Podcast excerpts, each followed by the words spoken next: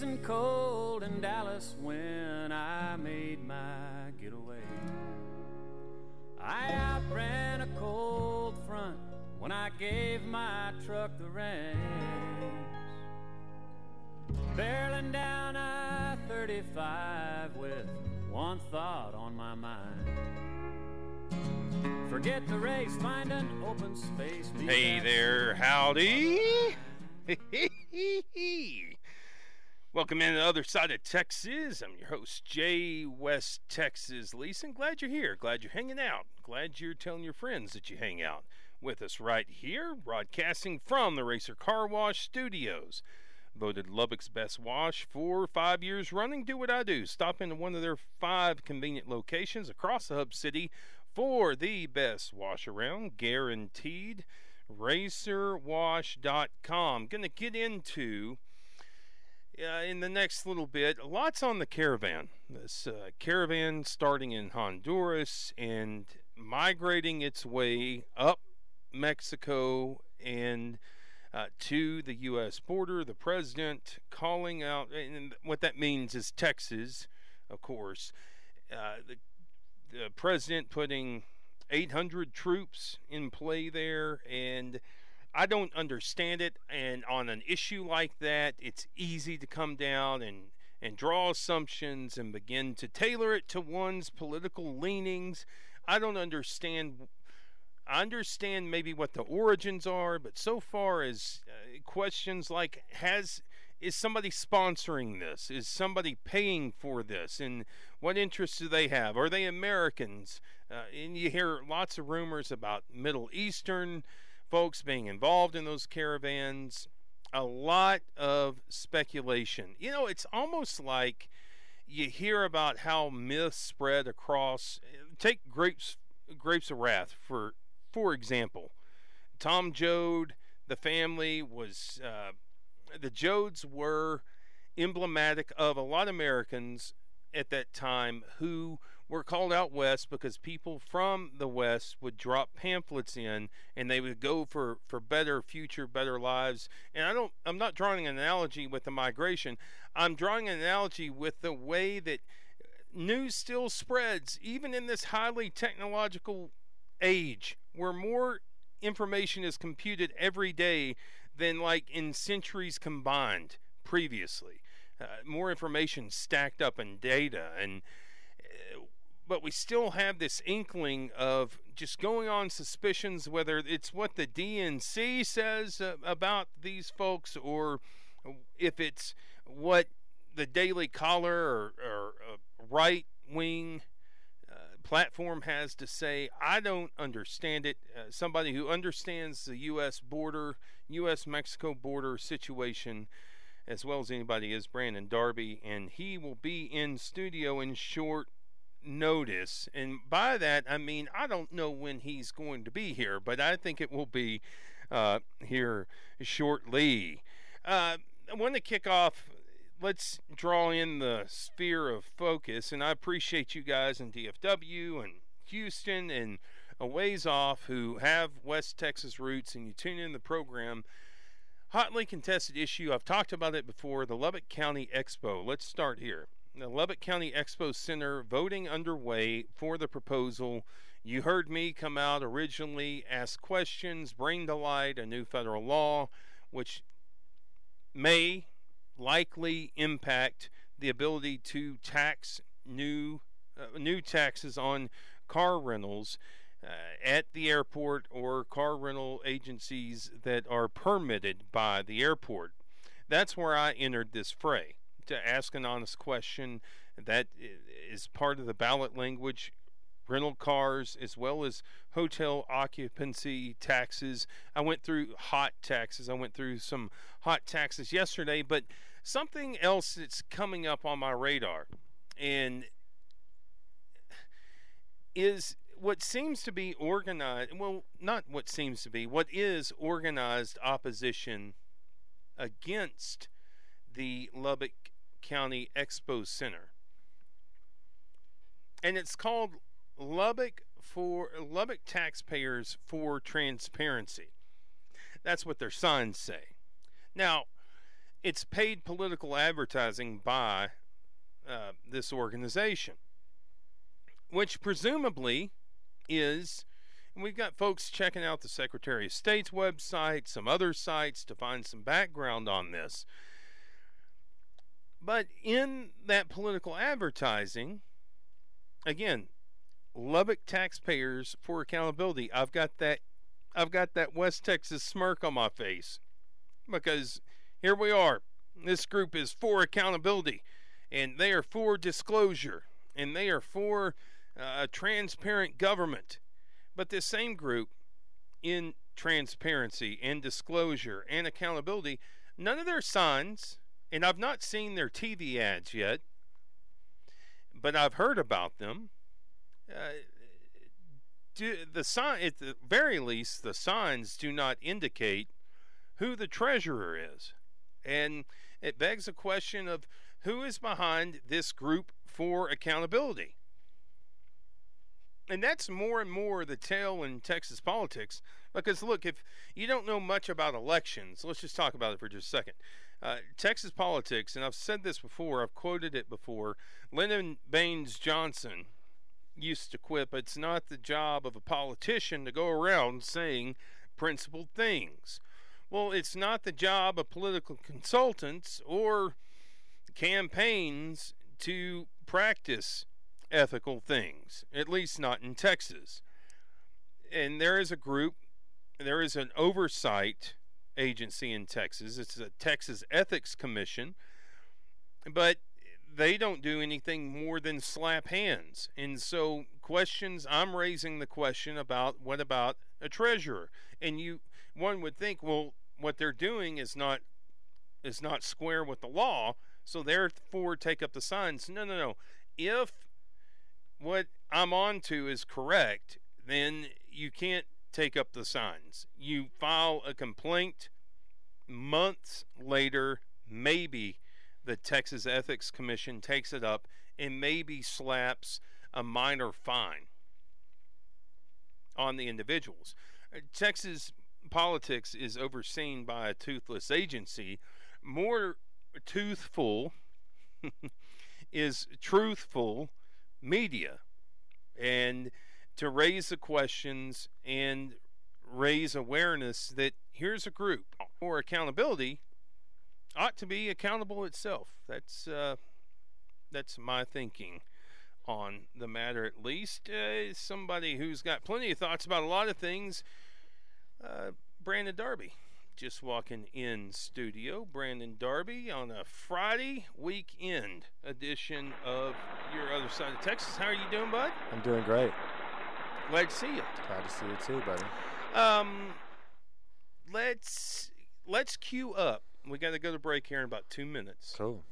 But for listeners, I'm going to look into this uh, this organization more and let you know what's going on because it is paid political opposition, and you deserve to know what's going on here, just like you deserve to know about rental car taxes and how that could impact the project. My understanding is not much at this point. So, some closure there.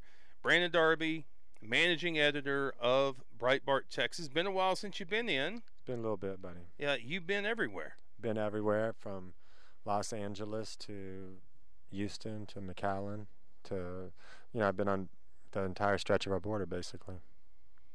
Over the last what duration of time? I don't know, last month or so. I've been a lot of places.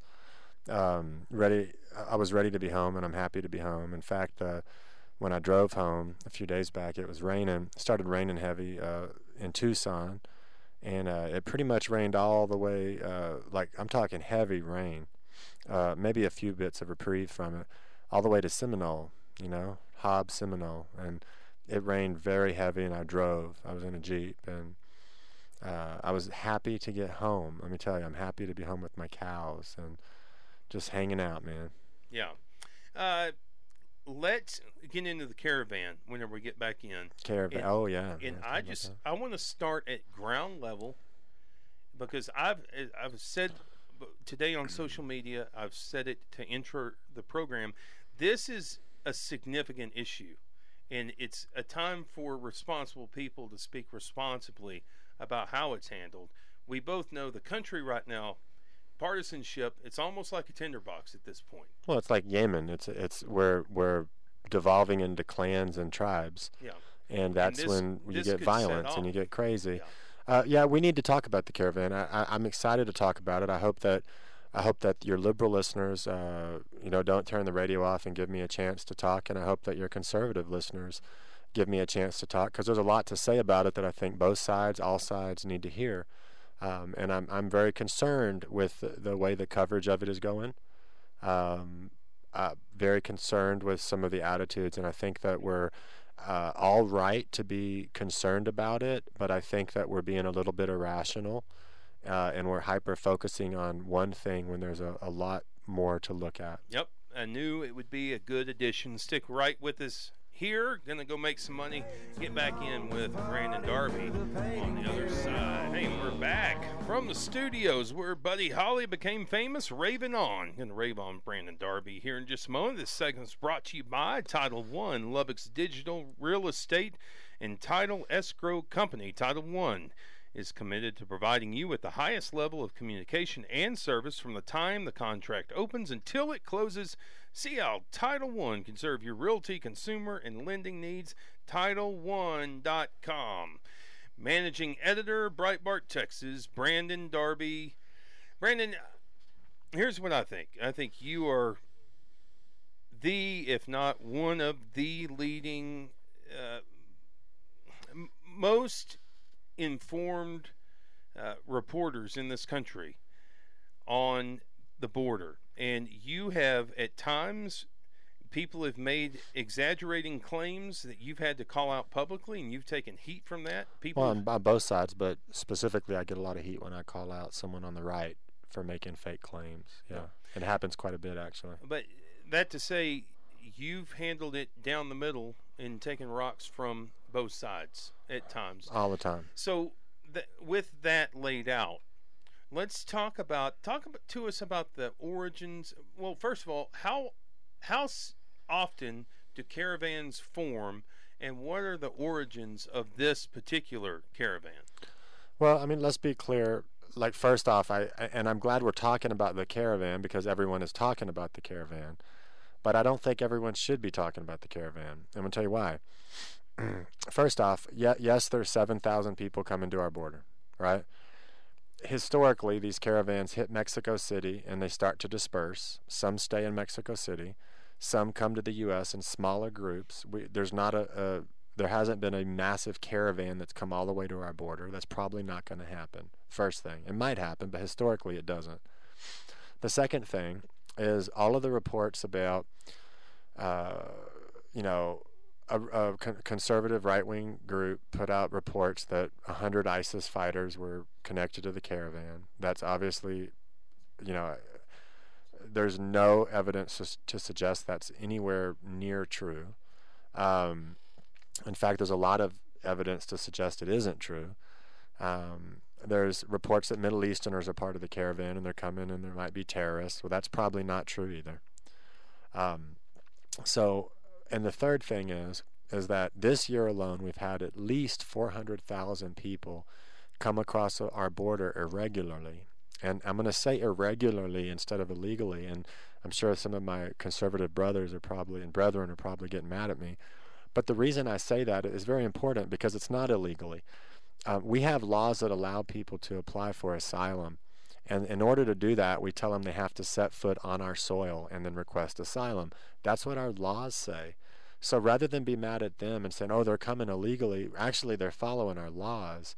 And what most people who come illegally historically are doing now is they're coming irregularly and they're requesting asylum, which is legal.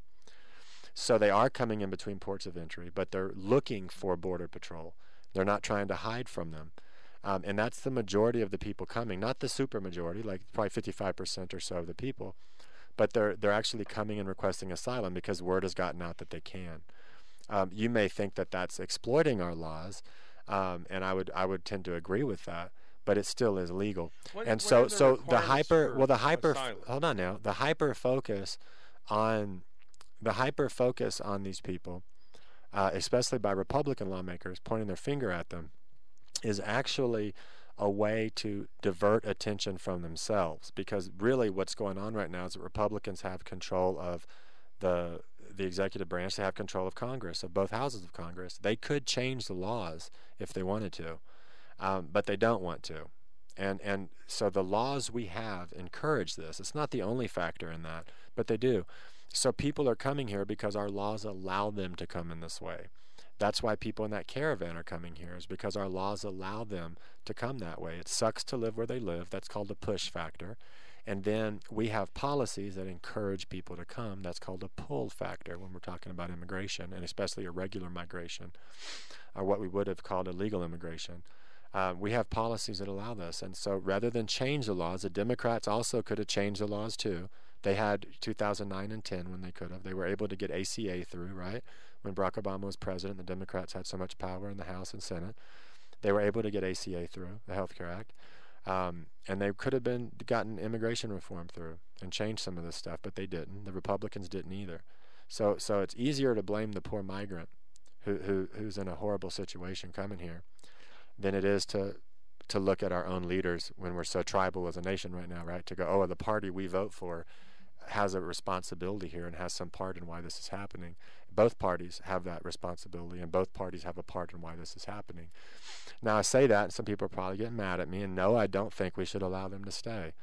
Um, I don't think we can allow everyone in the world to come here that way for a number of reasons. A lot of them have to do with us and our well being, and a lot of them have to do with their own well being and the well being of their nations. Um, but the simple fact of the matter is, is our laws allow them to do this. Now let's talk about why people are in a caravan. Are they in a caravan to storm our border? Are they in a caravan um, uh, because the cartels want them to be, or because so they can hide terrorists? No, they're in a caravan because no one can come from Central America into the United States illegally or illicitly without paying criminal organizations to get here. They have to pay criminal organizations to get here. Um, when they pay those criminal organizations, they often can't afford to pay them, so they end up in in indentured servitude for many years. Up to 80%, and that's not just Breitbart's reporting, that's the United Nations, Amnesty International, like they, they, they all have different estimates. But, but up to 80% of the women who come from Central America are sexually assaulted on the journey here. That's a high percentage of people. There is the expectation of sexual assault. So when people organize in a caravan, they're organizing in a caravan so that they cannot be exploited by the transnational criminal groups we call cartels. That's why they organize into a caravan. Um, if there is going to be a terrorist coming across our border, and there have been people connected to terrorism or on the known or suspected terror watch list who who have crossed our border, um, if they're going to do that, they're probably not going to do it with a caravan with a hundred media cameras around, right? They're probably going to sneak in um, they're probably going to have the resources to pay the Gulf Cartel or the Zetas to get in, and that's who they would pay. Or they would come into South Texas, right? Either the RGV sector, the Laredo sector, the Del Rio sector. But that's a whole nother story. Um, and so these things are very important to point out. You know, it's important to point out, like, yeah, okay, there's 7,000 people coming here, but why do those 7,000 people matter more than the 10,000 who cross every month, like these people are doing? It's kind of weird, right? It's just kind so of. So that's the number. 10,000 every month. The, the most recent numbers that came out in the last 48 hours, I believe, 48 hours, yeah, maybe 72 hours, uh, were that 400 over 400,000 have um, have been apprehended at our southern border after having crossed into our country between ports of entry. And they estimate again in some some locations they estimate 30%, some estimate uh, 55%. They estimate that that's the percentage of people they catch, which means that in some sectors, the majority of people get into the country and get away. So these are just the people they've caught. And we've had over 400,000 just this year alone. That's a lot of people. Brandon Darby, what are the requisites for asylum in order to get asylum um, status? You know, you know, every it's so funny because you know people on Twitter, people on TV, people on radio shows, people always interacting with me, and they're like, the law says this. These are the requirements, and economic migrants don't count. You know? And then other people are like, no, the law allows this. Well, clearly that's not black and white. If it were black and white, there wouldn't be immigration attorneys, right? Um, there wouldn't be any. You know, if, if, if the tax code weren't complicated, we wouldn't have CPAs, right? And tax attorneys. It's complicated. It's not black and white. The same thing goes with immigration law, and the same thing goes with asylum law. You know, if if if people from Mexico were treated with the same standards as people from other places in the world, they would be probably some of them would be cataloged as war refugees, um, in my opinion, because I know what goes on there. Right? You have uh, criminal, you have paramilitary organizations controlling uh, their territory and controlling their government and controlling their media outlets, um, killing people with impunity who challenge them. That that would, you know, some issues there, right? Uh, you have the military and and open clashes in the country. You know, the military is having to be used as a police force because the police forces work for the cartels or are overwhelmed.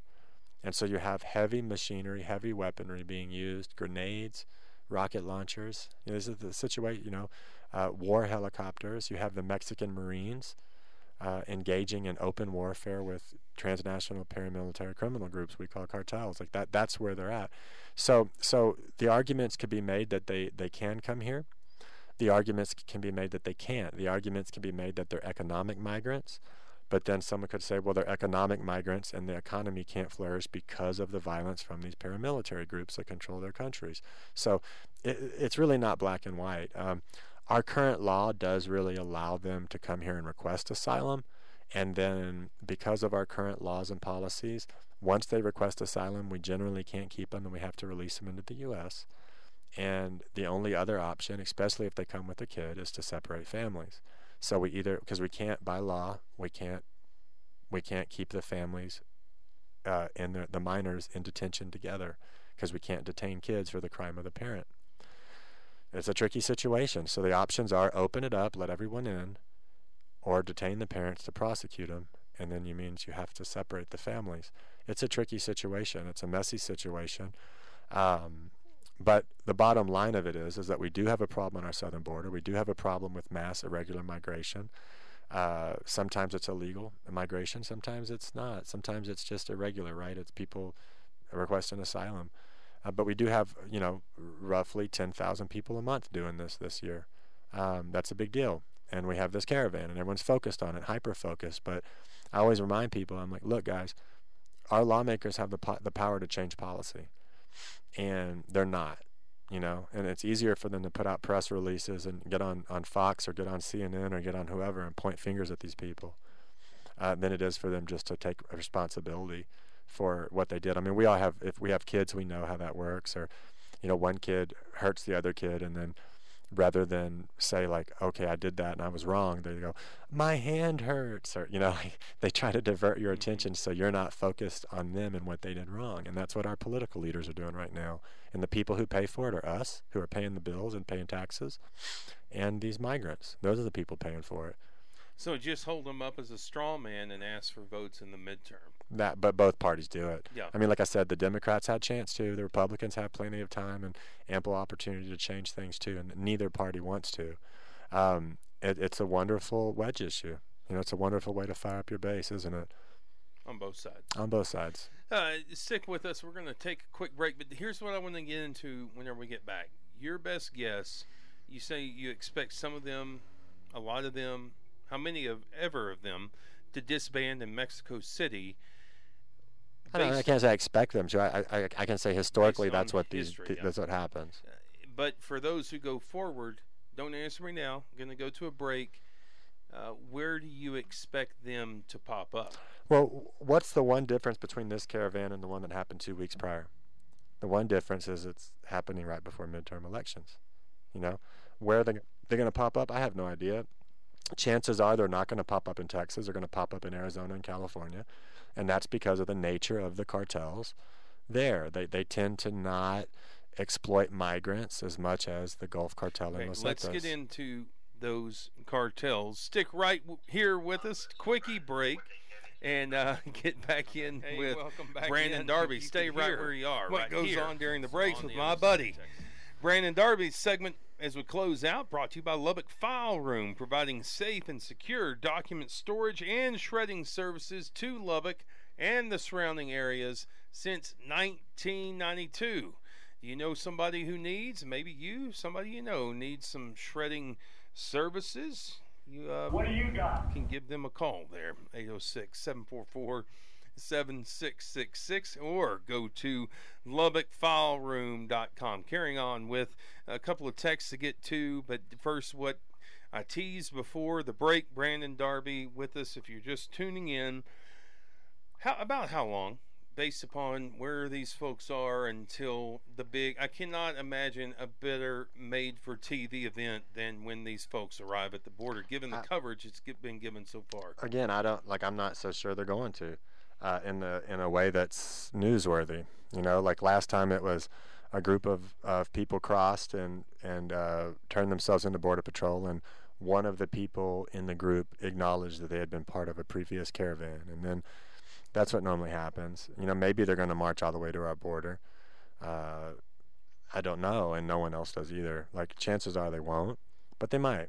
Um, if they do, it'll it'll be a news debacle, right? So, as we watch this on the news, Brandon, And then what'll happen is all of the left of center outlets uh, will go down there and take a picture of a kid crying or a mom holding a baby, and all the right of center outlets will go down there and find the, a guy with tattoos on his face who looks like MS-13, you know. calling Donald and then the and then we're all gonna yeah we're all everybody's gonna do what they normally do in their tribal stuff and uh, you know the right media is going to focus on whether or not these people have scabies or something and health issues and which they might because of the situations they've been in the left media is going to focus on the baby and, and whether or not this baby is going to have a better life and everybody is going to use it to beat the other party upon the head But to your point, no pragmatic policy will come about. No, this. no pragmatic policy. No, games. no, because it, policy is not going to change until we have an honest discussion about what goes on in the border. And I cannot think of anyone who's really being honest right now. You know, like even the outlets I respect the most, and, and I'm going to do this, and I know this is, and I'm, I'm going to do it in a very respectful way because I know the editor is your friend, and I, I like Ross Ramsey quite a bit. Uh, respect him a whole lot, and I respect his outlet. I respect the Texas Tribune a lot. Um, but the Texas Tribune tends to focus on one small aspect of this. Um, Breitbart, you know, as a whole, I think focuses on one small aspect of this. I'm not saying Breitbart's Which exempt from.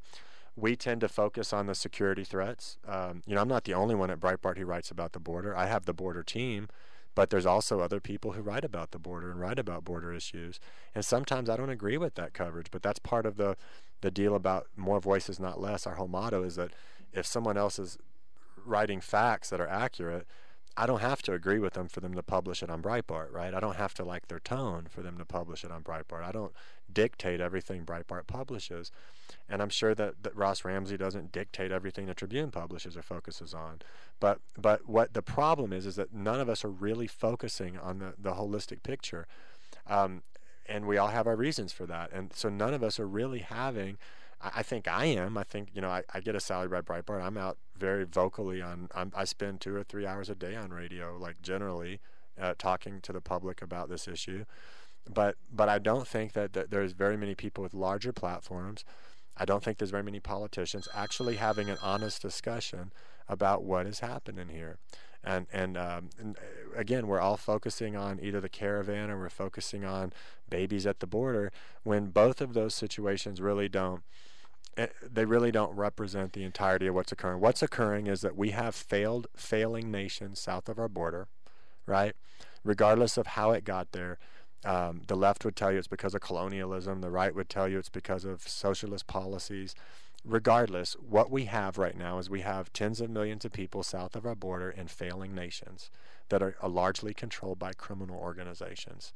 And people are fleeing those places like like jumping off of a sinking ship. Okay, they're getting out of there because it sucks to live there and there's no opportunities there, and they're fleeing those places and they're coming here, and we have policies that allow that.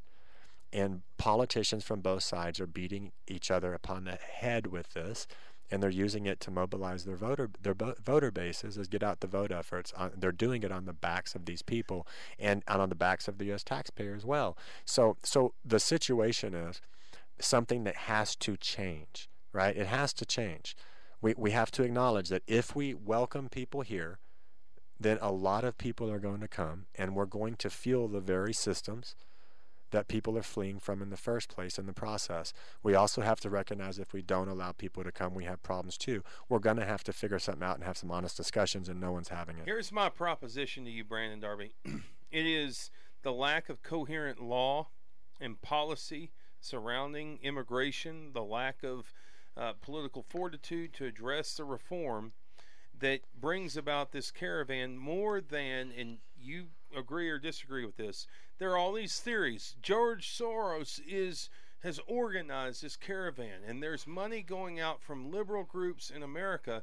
For me, I'm thinking I read stories that it's passed around in Honduras on social media. There's a caravan leaving. Hey, I'm packing my bags. I'm packing my bags. And it also makes sense that we're having this conversation in October because why would a caravan leave in June to travel up across the equator and then up to here? Uh, the timing would be right if you were traveling on foot for that long, given the season. but do you buy into theories that this no, is organized? I, I mean, is it organized? Of course, it's organized. I mean, that doesn't just randomly by happen. liberal groups in America. I, no, I don't really buy that. I, I think that there might be some funding. Uh, I think what's happening is probably a large number of community organizers there are trying to help people they think that need a better life. That's what's happening. Like that's that's what's going on. Do I think that some liberal groups fund it? I'm sure. Just like you know, if I sent money to a, to the Catholic Church in Mexico City, I'm funding it too. They're going to provide some aid to those people because that's what they're supposed to do. That's what their religion calls on them to do. They're going to they're not going to tell them no, you can't have water because I don't want to aid uh, aid and abet you uh, migrating to the U.S. irregularly. They're not going to do that. No. So, so people can have those arguments, but the bottom line is the real situation is, like I just said, their economies suck. Their economies can't get better because of security concerns because they live in failing nations that are controlled by criminal groups. Mm-hmm. That's what's going on, and they're going to keep leaving unless we fix it. And the only way it's ever going to get fixed is if people stay there and fix it. So, so in the long term, are we really helping people and humanity by allowing this just to go? I don't think we are. James asking, and this is a term that we hear more and more in this election cycle. Consider that the teaching of the lies of socialism in U.S. public schools is directly responsible for the diminishing U.S. labor pool. Socialism is weary, tired, hopeless, miserable, unprofitable, and works nowhere in the world. Any comment there? Um, diminishing U.S. labor pool. What does he mean by that? Like, what is he talking about? I can't tell you. James, you can clarify. James, I don't. I no offense to you, but um, you know, let's be honest, man. Like, you you know, when we talk about socialism, obviously in my country, I don't want that, right? But when we talk about capitalism, and we talk about capitalism in Mexico or in El Salvador, what they have is a really abusive, messed up form of capitalism. I mean, they have a situation where they don't really have middle class, right? They have a few people with everything who own everything and control everything, and then the vast majority who don't. That's what they have. That that's not a great starting point to go, okay, let's have capitalism now. Like it doesn't really it, it, it really is an abusive form of capitalism that they have. That's the same Sounds thing. more like an oligarchy.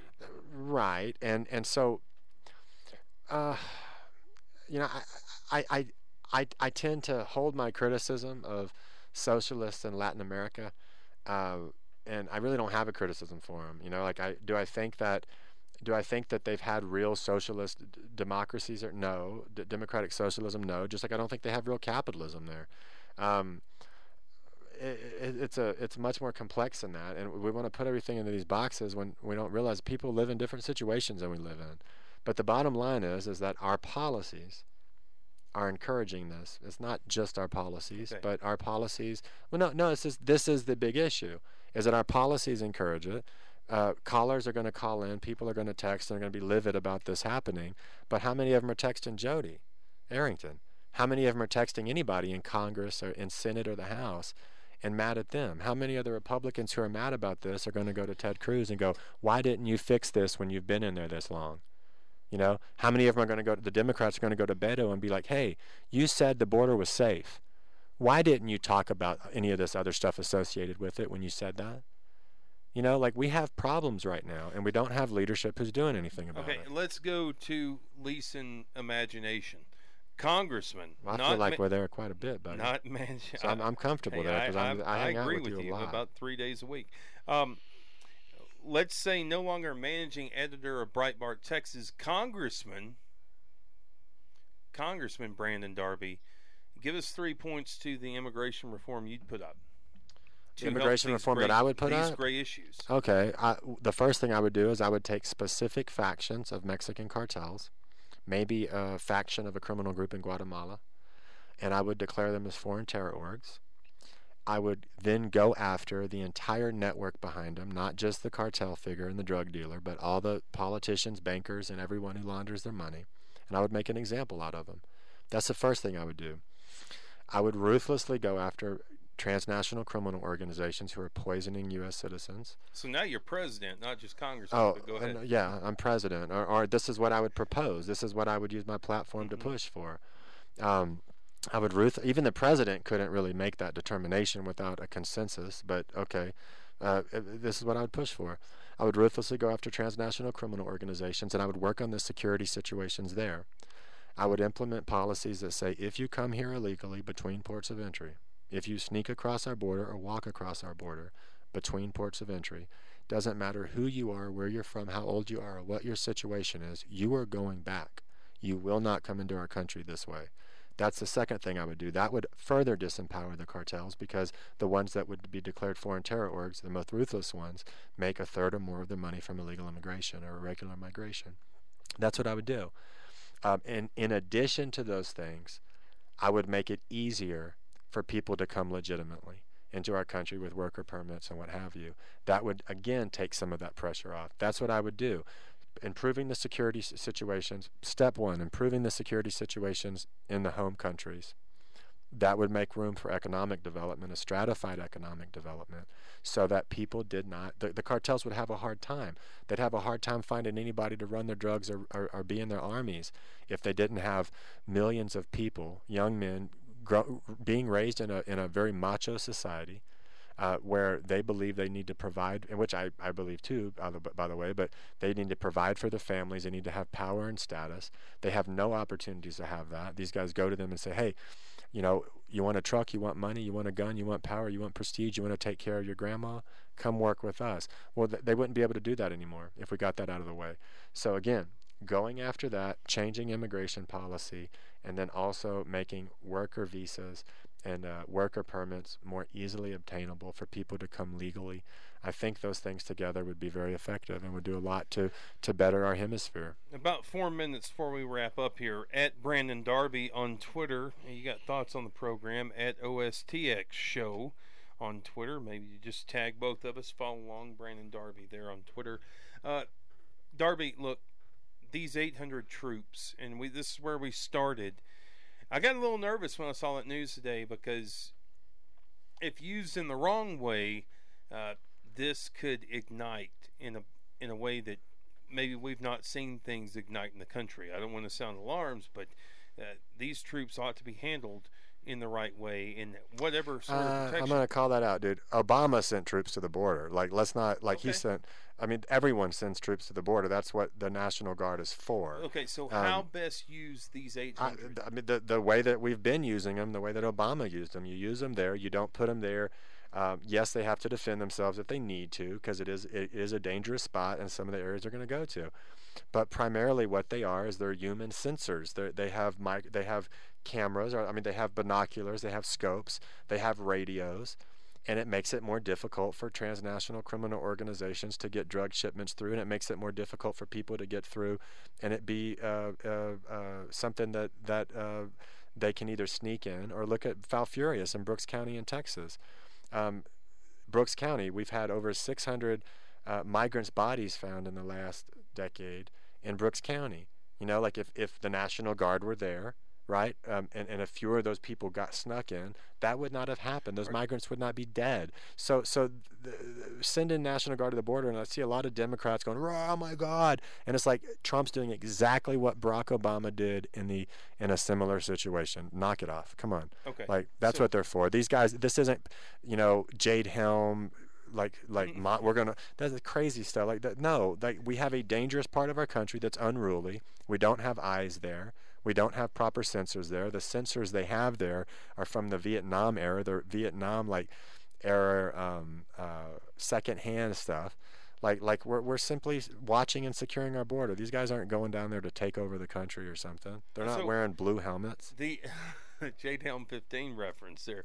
Uh, but Darby, is this 800 related directly to the caravan, or is it a broader use? Well, part of it is because you know somebody campaigned on securing the border and shutting down illegal immigration, and it didn't work. In, and so like, what do you do? You do the President same thing Texas did. Let's be honest here, okay? And I'm again, I, I'm an Abbott voter. I'm gonna vote for Abbott, right? I'm an Abbott voter. Uh, I voted for Rick Perry. Let's just be honest here, though. Those guys knew that there was a crisis on the border before my report came out. They knew it for many years. You're talking about the children. In, in 2004, well, this is the same thing. This is the same thing. These guys knew that there was a, a, a crisis of people coming across our border, and nothing. It, there was some stuff done about it, but what did they do when there was political pressure? When I published those photos on June 4th of 2014, even though this had been going on for years, it was that week that they sent the National Guard to the border. National Guard to the border. Yes, they're necessary. Yes, it's great. But let's be honest of how they're they're used, right? That's what politicians do when they need to look tough. Is they send the National Guard to the border because they have to politically. That's what happens. And if that's not the case, then then I, like I just told you, why are 800 going because these 7,000 are coming when 10,000 came this month and 10,000 came the month before and 10,000 came the month before and 10,000 came the month before because it's in the media and it's a political hot point. Why did Perry and Abbott and everyone send the guard to the border a week after my story came out? They, when, when this same issue was existing the week before and the year before and two years before because it became a political flashpoint and that's what's going on here. Uh, Becky, uh, well, before I get to Becky's text today, some feedback as we promoted today's show. Somebody said, uh, "Well, Breitbart, no, nothing else needed." Promoting that you're going to be on here, and I want to take that to Becky's text, and I'll paraphrase both and say this. I've I've long said that your reporting doesn't easily fit into either party's political narrative, and I th- I would think that within the company, and you don't have to air the company's stuff on air, but I just people expect whenever they say whenever I say Brandon Darby, managing editor, Breitbart, Texas, they expect that they're going to hear a certain point of view.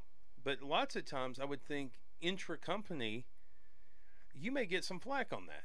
Is there anything you want Um, to take it? Because you Let me say it this way. I, I, I'm going to be right careful line. with that. Like, I don't want to air p- public stuff or private stuff. Um, I feel, first off, I feel very supported by my company.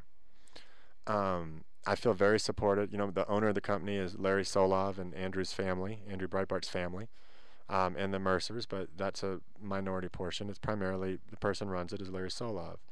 Um, he's been, and I'm gonna say this on air, he's been damn good to me as a person, as a human being, and and damn supportive of my team, right? Even though my team, it, it's true that it it it we really take it seriously that people believe in us and we tell the truth. Um, doesn't really matter to us if it pisses off Republicans or Democrats. We just say what's going on, and oftentimes it pisses off Republicans, right? Um, and Democrats, actually.